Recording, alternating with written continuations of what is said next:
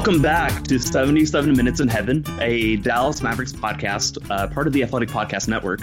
I'm Tim Cato. I'm the Athletics Mavericks beat writer. Uh, with me, as always, we've got Dave Dufour. And today, we've got Maxi Kleber, too. How, how, how badly did I just butcher your last name? Uh, actually, not that bad. Like I, have heard worse, so that was actually a decent job. Yeah, I didn't. I didn't go for the Kleber, uh, which I think is probably the most American way to say it. Uh, if I try to explain how it's really pronounced, usually Americans don't get it because they can't hear the difference between Kleber and Kleber. Like Kleber, the first Kleber, yeah. sounds different. Yeah, yeah, yeah, And a lot of people can't hear the difference, but like I said, it's not that bad. Right.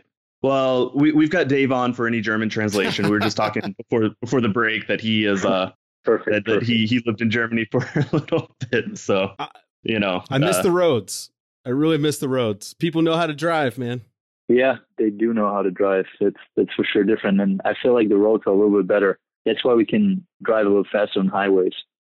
Well, I yeah. learned how to drive from my high school gym teacher. That's the biggest difference. That's how. How's that different? You said that's how you learned it. Yes. So so in oh. in Germany, uh, correct me if I'm wrong, but you had to pay to go to a driving school, correct? Yes, yes. That's that's like uh, apart from regular school. That's a different school. Yeah.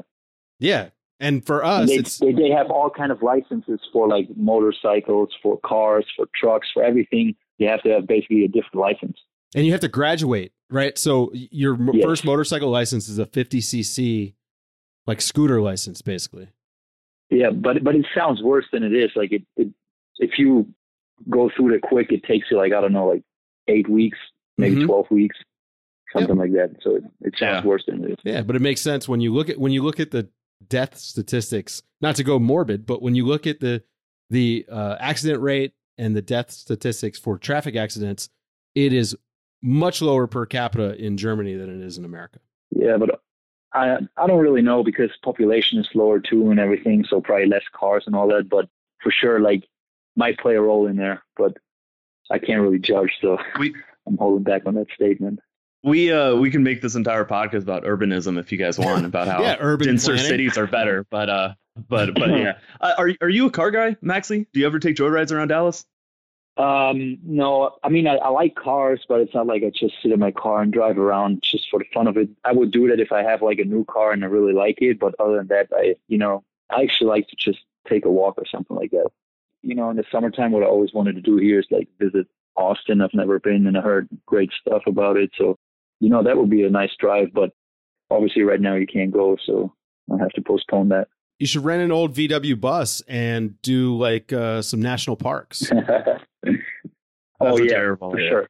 Whatever. You're talking about like Grand Canyon, Zion Canyon, and all that. Yeah, have you been? I mean, it's beautiful. That's yeah. No, no, that that was actually last summer on the bucket list, and I didn't get to do it. So and that was also for this summer on the bucket list. Now I can't do it again. Um, so hopefully sooner than later I can I can do it because I'm really looking forward to it. I had my little brother who was already there, showed me some pictures. It looks amazing. I really want to do that. Yeah, it's nothing and like maybe it. I get a BMW van and uh, I don't know. A B uh, well, you could go with the Mercedes Sprinter. They they have those. They're really tricked out. Yeah. Yeah. Big I, I honestly don't even know if BMW has vans like that. I don't think so. No, I don't think sure they do you guys are talking entirely different language. Campers, vans, all this stuff. It's uh, it's very, very foreign. I just, I have a, I have a, I have a. What the podcast is about. that's it. Yeah. I, I have a I have a car that looks like a car, and I refer to it as a, as a car, and uh, it gets me places. That that's that's about as far as my knowledge goes. I know that if, if lights pop on, it probably means oil, and and otherwise I, I'm in trouble, and I'm I'm taking it to a shop. Um, so smart man. Anyway, I, I think I think uh, I think that is about as much talk as we can get out of uh, cars and, and visiting the states. So I did want to ask. Um, well, actually, uh, did did you consider at any point going back to Germany uh, dur- during the shutdown? I know Luka and, and I think Chris Kristaps just left, and Luka did a couple weeks ago. Or were you always are you committed to being in Dallas throughout this? Yeah, I'm I'm committed to staying here because you know the situation in Germany is not much different from what it is here. So if I go home, you know, half of my like my brothers live in Munich, my family lives in Würzburg, so my my parents, so you know, I can't see all of them anyway. I can't really do anything I want to do, so I might just stay here, focus and working out, you know, doing lifting, staying in shape, and do that. And once this is over, and and you know, in case the season gets canceled, I can still go home and, and hang out with my family and all that. But right now, it doesn't make really sense for me to go home. What What does your day to day look like with with the working out and, and everything like that?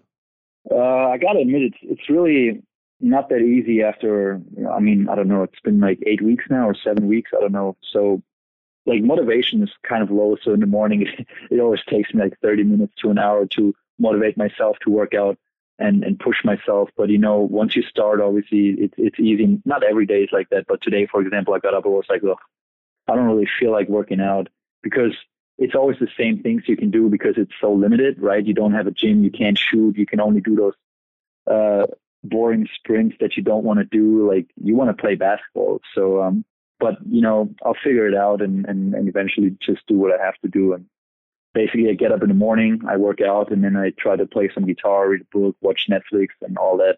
Um, whatever comes to my mind, I guess. You haven't had a chance to get shots up at all? Um, I was shooting uh, yesterday for the first time. Um, like really, I haven't had a situation like that where I couldn't shoot for that long because you know even even in the summertime after the season when you say okay I'm taking a break from basketball and I go on a vacation for ten days, you know usually there's somewhere a basketball court around and you get up some shots just for fun. So this has been very unique for me, but um, I got shots up for the first time and it wasn't that bad. But obviously, you want to get back to routine and practice. And you know, I'm just like you guys. I guess I'm reading all the rumors and and get the updates about when we maybe can go back for individual workouts and all that. And I'm just looking forward to that because also working out by yourself is not the same as if you have like your coach and, and he can tell you what to do and what to look out for and all that stuff. Yeah, and I think there's just you know you, talked about motivation and working out. It's I, I, it's even harder to do that in, in your own home for some reason. Like there's a reason you yeah. people go to gyms. It's just I, like when you're in your own home, like yeah. no, I'm relaxing, I'm I'm chilling, right? You know, I'm playing guitar. You know, that too. But I, I have to say, like the first couple of days, I was really motivated because I had like you know time to to focus on my body and focus on all that, what you can't really do during the season because you can't lift that heavy um, with all those practices. So now I can do more there. But after a while, you know, you miss your teammates, you miss being around those guys, and like that's part of you know our job basically. What makes it so much fun because you're around people that you like, you work out with them, and it just makes it easier. And that's that's what I'm at right now. Like this point, you you just want to go back and work out with everybody else because by yourself, you know, after a while, it just gets boring. Right, right, right. So it's so it's you're able to do some different stuff. I mean, I assume that's what the guitar is. You're just strengthening the the finger muscles. yeah, um, I heard it's good for shooting. I, I bet Holger, um, you know, Holger Dirks guy would probably uh, support that idea. Um, no, I, I just I just do it to distract myself and learn something different. What what songs are you working on? Um, the latest songs that I worked on was uh, "Shallow" from the from the movie, and uh, I don't know if you know the the other song. It's it's a one man band from Old Dominion, and you know I, if you have some great ideas, I'll take them. Uh, yeah, I like, uh, I like songs where you have to have like a mix of strumming and picking. You know, I mean, any of the like classic rock riffs seem like they'd be fun. I'm not a I don't play guitar. I was a percussionist. But any of the like AC/DC, Queen, any of that stuff that that has like the the really heavy guitar, they all seem like they'd be pretty fun. Yeah, I think they're fun, but they're also super tough. Um, I actually have to check them out. I, I didn't I didn't do that yet. I, I try to play like softer songs so far that are a little bit easier for me. Well, you're not yeah. shooting. You got time. yeah, I definitely got time. That's why that's why I'm trying to do that right now. there you go. There's you can't go uh, outside either. So exactly there's there's uh, you I don't know if you know this or not. Uh, you you may have seen this before. There's this really famous video of of Dirk. Well, it's famous within Dallas Maverick fan circles. Um, but but it's Dirk and uh, Steve uh, and Steve strumming on a guitar, or you know, one of them is uh, maybe they both are, and they're they're in the Mavs locker room in like 2012 or 2002. I've been butchering everything here. Uh, but yeah, it's Dirk and Steve, and they're just you know have a have a rendition of some song going on in the locker room. So uh, yeah, I, I, think that you could definitely get a locker room band going. I'm not. I'm not. I'm not sure if I want that. That would probably be a bad idea. I, I keep that for myself at home here. I don't know. I don't know. I could. I could see. Uh, I could see Kristaps on the drums or something, or uh, You know, maybe Oh, sure, uh, yeah. maybe I could see it somebody somebody with a harmonica. You you Um, realize now they're going to put you on the jumbotron. You're going to have to do a jumbotron video. With the I always guitar. had to do those. Yeah. I'm not good enough for that, so so that's fine. If they want to take me, like I can laugh at myself, so that's fine. Yeah, I'm sure the stage pressure, you know, you know, having to play an instrument in front of 1900 people, you never have to do anything like that. Um, I was just going to ask one more quarantine question before we kind of moved on, because I know that you, you know, pretty much everybody is asking you questions about that, and you know, it's kind of all we're thinking about. So we, we can we can we can get into some other stuff, but you know, like how how long do you actually think you would need to get back in playing shape? You know, how how long would that take? What would that look like? That's actually a really good question. I get asked it a lot of times. It's it's really hard to tell because I would say I'm not in bad shape right now just because I did a lot of workouts, you know, biking, running, lifting, and all that. The only thing that I'm really missing is is the shooting part and the basketball movements, which are way different from you know just basic sprints. Um, so, but I, I would still say you know to get like in in a decent shape, probably like three weeks, probably something like that. Um, Right. Just because ba- basketball shape is so different from just running and and you know you want to the, the biggest thing for me is is not really just being in shape but also making sure that that players don't get hurt right and for that i think you need a decent amount of time just because those movements you have to get back into them like defensive slides you know be stable your knee has to be stable. You do a lot more jumping jumping with people around you and all that stuff. So there's like a high risk. So you want to make sure everybody's prepared and ready for that. So you you probably need like three to four weeks i guess. But um, we will see how much time we get you know. Like that's why i try to stay in the best shape i can right now How much are people from the Mavericks checking in on you with with you know just in terms of you know encouraging with you with your workouts? You know, Jeremy, Jace, and and Casey and them. yeah they they have a program for us what we are supposed to do like you know lifting stuff and running the basic stuff that we can do and um, they they put in optional yoga stuff so they really they really take great care of us and we have um, at least one guy from the mavericks every day who's checking on us and seeing how we're feeling if we're doing all right and all that just to make sure that we're healthy and uh, in case we need something Is this about the longest that you've gone without playing a basketball game since you were a kid? Uh, playing a basketball game, not necessarily because the last years in the summer I didn't play games. Not even either, pickup. just not- well, actually, I- well, I had I had national team, so I Oh, can't. right. I actually don't know, but it, it might be the longest time. But for sure, it's been the longest time without like shooting because usually, like I said, you always find a basketball court and, and shoot no matter where the court is at. And if the rim is maybe just nine feet instead of ten, you just just go and shoot for fun, you know. Um, so for sure, it's, it's very weird right now. Yeah, so I wanted to talk to you about kind of your your journey through the NBA, you know, and your career. But the, I was I was going to ask about, um, you know, you missed two seasons with with an injury, and then I, I guess the the re-injury, or just had to have a surgery again. I it was probably back then, right? I, I assume you couldn't shoot much during your rehab um, in 2012, 2015. Um, I couldn't really shoot that much. I actually had a lot. I had I had more than two years that on this. Um, there was I had like a, a tough stretch after my first big injury. Um, you know, because my body couldn't really adapt um, to me coming back. Then I had like small injuries left and right all the time, jumping back and forth. Um, but you know, you could always like do shots like sitting on a chair and stuff like that. So even then, or I, I just, you know, I still go to practice, have a ball in my hand, dribble, sitting down and all that stuff. Um, stuff that I don't want to do here in my apartment because I don't want to annoy my neighbors. um, so, um, yeah, you always find a way to do something. Like even now, you know, at home, you can do something. Like you can still work a little bit on like touch and feeling and all that. And maybe I go on the balcony, dribble there, or go a little bit outside. But I try to like avoid that as much as I can. And and you, I mean, I saw you practicing. Oh man, what uh, curling? I saw, you had a you had a curling video, right? yeah, yeah. I was actually just bored at home, and I had to I had to clean my apartment, and I saw this video before, and I was like, that that was looked actually like fun, and I felt like I should post it too.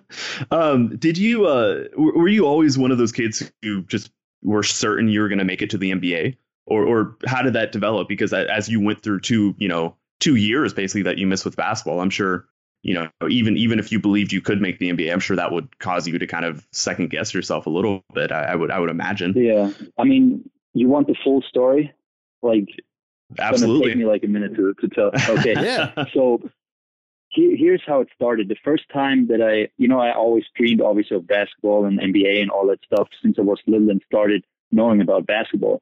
And then at one point, I think I was 14 years old. Um, my coach back then asked me, "Hey, what do you want to achieve with basketball?" Because they started building up a new team in my hometown, right? So I said, "I want to play in the NBA." And then he looked at me and he was like, "That's funny. Like, obviously everybody wants to go to the NBA, but let's be realistic. You know, you have the talent. I can see you maybe in, maybe in the first league in Germany." So I was like, "Okay, sure." So we just agreed on that, and you know, then then I started playing for the hometown team, which was fourth league back then, and we moved up every year. Eventually, we were in the first uh, first league, and for all those years, you heard everybody saying like, "Oh, he will eventually be in the NBA" and all that. So people talked about it all the time, but I didn't really believe it. And just because I know how hard it is, and there was basically only Dirk Nowitzki in the league, and it, it seemed so unrealistic. But obviously, it was always a dream of mine to be able to play here. And since you heard so many stories about you might make it, you might make it, and then you go to like a, a camp in Treviso. I don't know if you ever heard of it, but it's like basically selected European players, like the best out of Europe. Um, it's basically like an audition for the NBA draft, right? And right. I went there and I impressed some. I impressed some people. Unfortunately, broke my hand there uh, in my in my third game that I wanted to play. Um, but I left, you know, a good mark there, and they were happy about it. And I was like, wow, it, it might really be realistic for me to reach the NBA. And uh, you know, there were a couple situations like that. I had a really great season in Spain in 2014-15, and uh, when I this summer I went I went to do some tryouts and workouts um, in the NBA, and I got hurt again. And at that point, that was when I was really guessing, wow, like maybe it's not meant to be for me to be in the NBA because every time it felt like I was right there, something happened. Like I injured myself, um, you know, and I, I kept working, I kept staying positive. But at that point, I really had to say that was the time when I played in Munich. I was like, you know what, I I kind of like give up on the NBA dream just because it, it feels like it's not meant to be. Like every time you're so close, something happens and, and, and you're not there anymore. And, you know, then I played my two years in Munich and uh, I talked to my agent. He told me like, hey, just so you know, don't be nervous, but there will be some scouts. Scouts are basically there all the time in Europe, right? But at that time, I think a GM was there too, and I was like, wow, like they actually come to look at me again. So that's that got me excited for the NBA again, and you know, I was very happy to to meet with the Dallas Mavericks and figure out um, a deal so I could stay here two years, and I'm very happy happy about the opportunity that they gave me. But like you said, for sure, I doubted like actually going to a league a lot just because so many injuries happened whenever you were so close.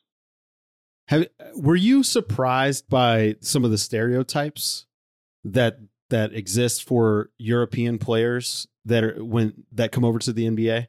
For instance, I mean, you're you're a good shooter, but you're a really good defender. Or uh, 538 has a defensive metric called Draymond, and you were fifth in that statistic last year. So, like, did you find like did you take insult with that, or or did you find it funny? Uh, I mean, it's it's funny, not just in my case, also in Luka's case. You know, they like a lot of people before he got drafted doubted that he could like make a big play in the NBA. You know, but I I saw him playing in the EuroLeague. I saw him play in Spain, and I was like, this kid is special. Like he's going to surprise a lot of people. I didn't expect him to be that good, but obviously, um, you know, people don't really see it from European players, and I always considered my myself more of a defender than an offensive player. It has always been my role, even even in Germany on the teams I, I've been. I had a bigger role on offense than I have here now, but um, I was especially proud of my defense because every coach that I grew up with, that was like the focus point for me. You know, like footwork, like take it personal, individual one on one, stop your man, and all that. So I take big pride in that. Um, and I remember coming here, I was like doing also kind of like rehab or like getting back into basketball. So the first couple of pickup games when I played here, guys were so fast. They just passed by me. I didn't know how to like position myself. They there was no help side and all that stuff, right? I had to adjust to that. So I think the first couple of pickup games I played here, they were like not impressed by my defense at all. But you know, once you figure it out again and you know where to be and and what the timing is of everything, um, I can get back to my defensive routine, and I, I take big pride in playing defense. Uh, I've been referring to you as the Zion stopper because you you of anyone in the league, I think, set the blueprint for how to guard him. You know, using your your physicality and your your length that where you had the advantage. And, and you know, Zion doesn't quite have his man strength, which is funny to say for a guy that size and that strong. What was it like to guard him with with his agility and strength? Like he's so unique, and yet you did a really good job. Well, yeah, I appreciate it, but you know, I, I can't take the credit by myself. Um, obviously, if you if you watch the tape, you see I had a lot of help by my teammates, especially KP. I remember him being a couple times there just to help, and and you know, his length makes him change his shot, so I have a chance to get a block and all that. Um, Zion is really he's he's tough to guard because he's so strong and he's he knows how to use his body. And um, the only thing, the only advantage we had against him was basically that he he can't really shoot, so you you force him to shoot a shot, and if he comes at you, you just take the bump and try to block him. So I say if he if he gets that jumper like that short jumper on the on the turnaround face up, it's it's going to be so tough because his first step is so quick. I remember in that game one time too. Um, he he basically shot fake twice, and on the second one, I I got a little bit closer just because I didn't want him to have such an easy shot. And his first step was so quick, he just went around me. Um, so you know, if, if if he figures that out, it's going to be so hard to to defend him because he's really. I haven't I haven't played against an explosive player with that kind of weight um, ever. So it, it's it's pretty crazy to play against him. Do you have a specific type of favorite defensive play? Uh, you know, on the court. Uh, what I like to do is blocking shots. You know, whenever you have like a nice block that gets you hyped, but you know the bad side that comes with it is every once in a while you you land on a poster too. Well, yeah, yeah, yeah. I, am always I'm always curious, and and you know we we've said this on this podcast about you is that like you're weirdly good at blocking shots when you're guarding someone. Like you think like I feel like you think about shot blocking and you think about the guy you know sprinting over from the weak side or chasing someone down, but like you're just guarding your man and you're kind of rise up and, and still block that shot. Like is that I guess a strength that you're aware of? I'm, I'm sure you are, and, and why do you think that is is a talent of yours? I guess. Um, yeah, I try to, like I said, I try to stop my man all the time. You know, there's some guys you have to keep distance, and they will get up their mid-range shot all the time, and that's basically the only shot you want them to take. But other people, if they try to go all the way, and you manage to still stay in front of them, what you can do is, um, once they go on their one-two steps, um, you can absorb the contact, and a lot of people don't expect that. So when you when you're ready to get the hit, you can jump up with them and try to block the shot. I, I don't always get it, but a lot of times I do. And I think that's something that not many players do. I don't know when I started it or, or why, but um, I figured out if you if you take the bump and then you jump like a second later after that bump, you you get a chance on blocking the shot. So I kept doing that, you know. Yeah, I, I, can like literally picture you doing that in, in, my head, and I think it, you know, and I think it, it is a credit to you. Like I think your athleticism is geared towards that. You know, you you're you're a you know bigger guy. A lot of times it's a smaller guard or a wing trying to do this against you, and you can take that bump yeah, and still get up. Yeah, yeah, I, yeah, I, I, wouldn't be able to do that with KP. He's too tall for that. Have you ever blocked a shot in practice? I mean, I'm sure at least once, right? Um, there might have been a time when we played maybe one on one, but I, I can't really remember if I did or not, to be honest. Do you guys go pretty hard in practice? Carl, yeah, Rick Carlisle yeah. seems we, like the kind kind of guy that would want a high intensity. Yeah, for practice. sure. Like like when when we uh when we play or when we do drills and sort of a language, I guess I can say it on a podcast though, right? Mm-hmm. Like you he doesn't want us to bullshit around. Like like he wants he wants us to go hard and, and play physical and you know get better and that's what every player wants too. Like sometimes in a practice when you when you you know during the season it happens because guys get tired, but um, if if somebody knows like the team is kind of like getting sloppy and and and it looks lazy and all that, then somebody's going to say something and we're going to compete hard again because you don't want to be on the team that that loses the game or the drill, you know. So you just fight hard and we go pretty hard and even if we don't practice uh, a lot of times guys just play one on one you know just to like go at each other. So it's we have a good competitive standard in the team here. Say the one downside to that, and, and Maxi, don't answer this. Uh, I don't want to get you in trouble, but the one downside is that you know you could have a, a certain Luka who gets a twisted ankle because you know it's 20 straight minutes of scrimmages at the end of a practice. So that is that is what some people would say about it. So uh, again, I don't want to yeah, get you, you in trouble. You but you know the thing is you have to practice, right? You can't sure, take it away. Sure. Like you can always adjust on how much you do and whatever, but you know, if, if there's a gap between games, you have to just because if you don't practice like that, you get out of rhythm. Like if you look in, in how it goes down in Europe, they they practice a lot more. Now they have less games and it's more spread out than here. But if you play in the EuroLeague, you have to see those guys. They have like a, a worse travel schedule than us. You know, they don't fly private. They have to like wait for like a lot of teams, not every team, obviously, because they have different uh, caps, uh, whatever salaries and all that. Right. But you know, they they have it tough too, and they some of those coaches are still old school and they practice a lot. So, you know, your your body adjusts to stuff, and and you can prevent injuries, unfortunately, but it, it's just part of the the game. I wouldn't blame a practice for somebody to get hurt. You know, it just happens. There, there's pros and cons to both ways for sure. I mean, it's it's uh, yeah, yeah. you know, the, I think that I think that the new school way of coaching is trends a little bit more towards less scrimmages and and you know a slightly lighter workload. But no doubt, like you said, you know, you have to. You know, it doesn't. It's never going to go away. And, yeah, and but, you know, but I would the- I would consider actually yeah I, w- I would definitely say that this is like new school here. Like we do practice, but I never had the feeling that we're like really doing too much or anything, right? And and even like like the lifting part and all that, they they try to prepare us for in-game stuff so we stay healthy and all that. So I feel like they do a very great job here on taking care of us. And I'm Uh, not just saying I- that because I have to say, like I, I you know, I've I've been through different stuff and I've I've seen crazy coaches, you know, that I've been with. So I'm like, it, it is definitely different here, and they they try to look out for you and, and they want you to stay healthy and, and be in the best shape for the games. I, I don't know. It kind of sounds like Scott Tomlin wrote that answer for you. I don't know, man. no, he didn't. Um, I, I wanted I wanted to ask about uh, what was it like growing up in Würzburg? You know, with with Dirk being Dirk, and and like what did what did how did you guys talk about him? Like like what how much of a hero figure was he? You know, it's not not just being a German, but but you know, growing up in his hometown. um, you know, obviously he was like a big, big idol. Um, you know, when you when you were in practice, the, that's the same. Like for me, Dirk and Kobe were like the, the the two guys that I always watched growing up. And whenever you shot a fadeaway or whatever, it was either Kobe or Dirk. Um, and you know, he he always made j- jokes about me saying I had bed sheets and all posters of it in my room and all that. And the funny thing is, I actually did have a poster of him in my room back then. And uh, you know, the jersey set that you can buy. The only full set that I had was Dirk's jersey set.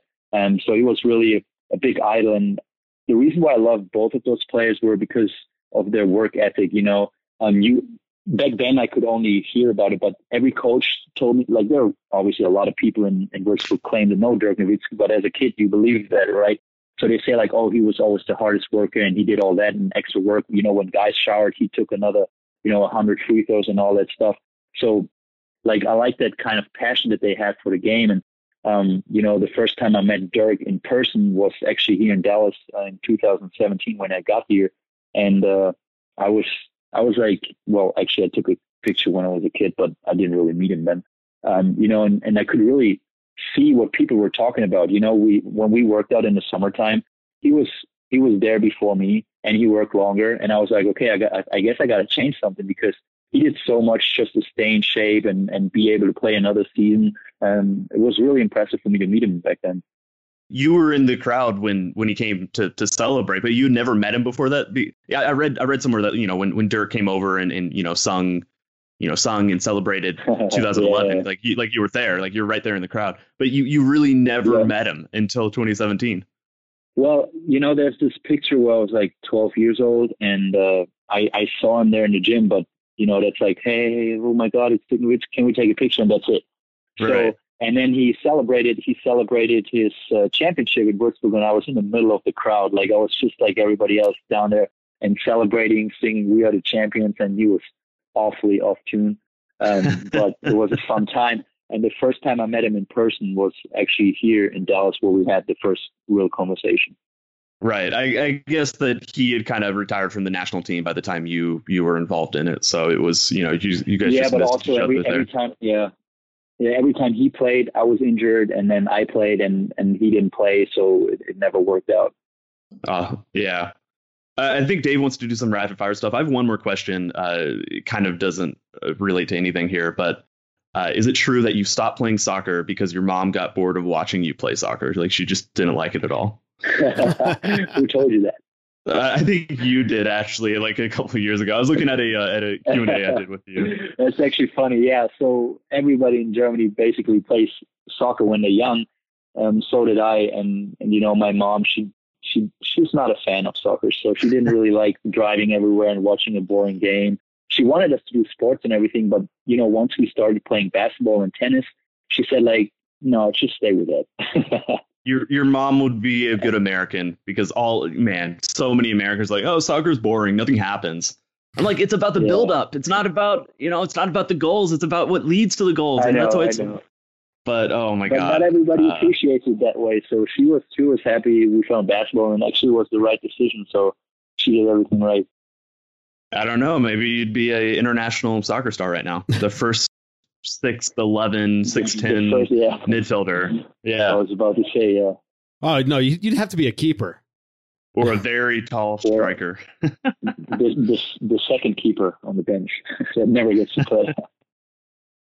That's that's got to be a great gig though. Like you know, you just get paid and, and you barely have to. It's like being the second quarterback. Like you know, it's it's uh you, you get paid a lot to do a very little. yeah, but but also that's that's not what you want. You want to play. You want to be out there and you know do something.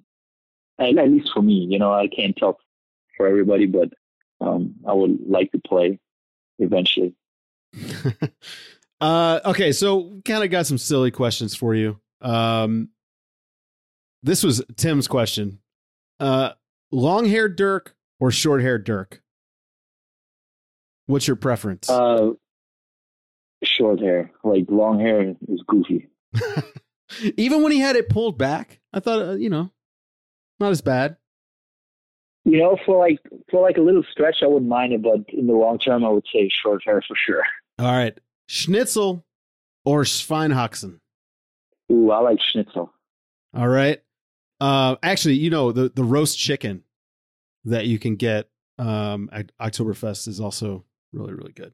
Yeah. Um, I mean, Schweinsteiger is really good too. Like you, you make it hard. Like that's a tough decision for me.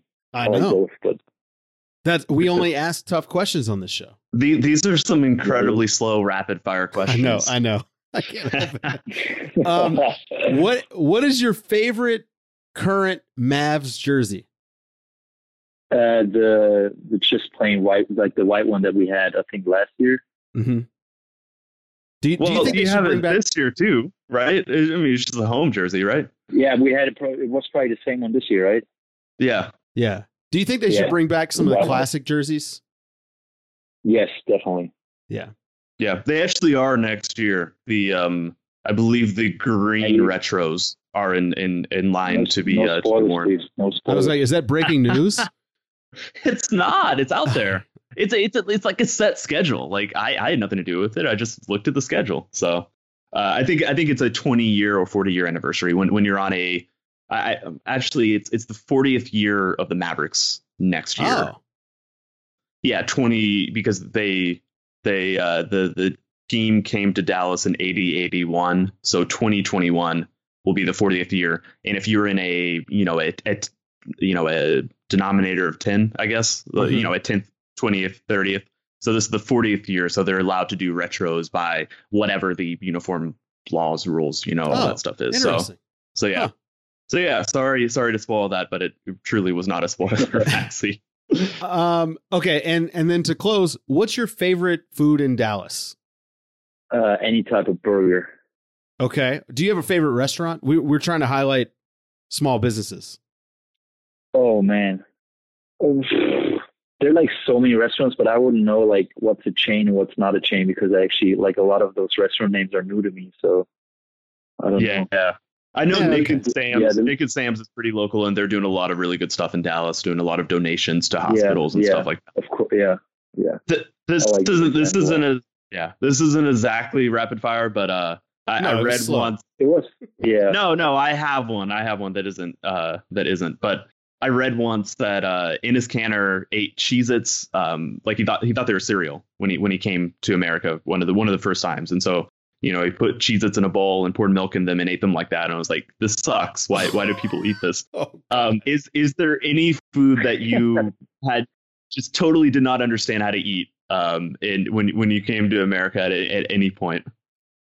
Um, I mean, there's a lot of stuff that I don't understand that's going on in the state fair, like you know, like fried everything. Um, I don't understand. I know how to eat it, but I don't understand why you would do something like that. But you know, a lot of stuff is actually tasty too.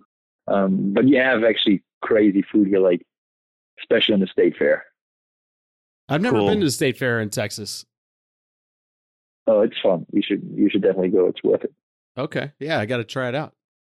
They've got Boban in the middle as this big tall cowboy guy. Okay, it's not actually not actually Boban, but uh, that is a big Tex who um Yeah, Unfortunately tattoo, burned down. Like Yeah, actually, Bo- Boban did. Um, he came to a game wearing like a, I think it was a Texas flag button button up Yeah, I shirt. remember that. Yeah, I remember yeah, that. and I think a cowboy hat too, right? Yeah, he, basically dressed up like him. The big Yeah, I re- I remember tweeting out a photo where I, I put Big Tex and Boban side to side, and then because uh because Big Tex uh like burned down a few years ago, people were like, "Are you trying to are you trying to burn down Boban?" And I'm like, "No, no, no." But but anyway, I would never do that to Boban. The only uh the only perfect uh NBA player in, in my mind. Except for Maxi, of course. No, no, Yeah. Boban's better. I actually, you'll even admit that Boban's. I'm sorry, Boban's Boban's a, uh, just the best. yeah, I love Boban. He, he's the funniest guy on the team for sure. oh man, uh, Dave, you got anything else? N- No, I, I th- this was it. That was good. Maxi, anything you wanna you wanna talk about? I don't I don't know how boring your afternoons are. Maybe maybe you just want to riff about uh, uh guitar solos in in uh in Germany for another hour. If Uh, if so, we've got we've got the time. Uh, I'm not sure if you want to hear a guitar solo from me. Like you're gonna lose all your guys that you listen to the podcast. I don't think you want that. yeah, I just try to like talk a lot to my family and do all this other stuff like, but no, nothing crazy. So hopefully this is all over soon, so we can go back to our normal lives. Hey, fingers crossed. I think I think we're all rooting for that as much as we can. Um, Maxi, thanks so much. Uh, appreciate the time, Dave. Uh, thank you for coming on. you guys. Thanks for tuning in. We'll be back next week with another episode.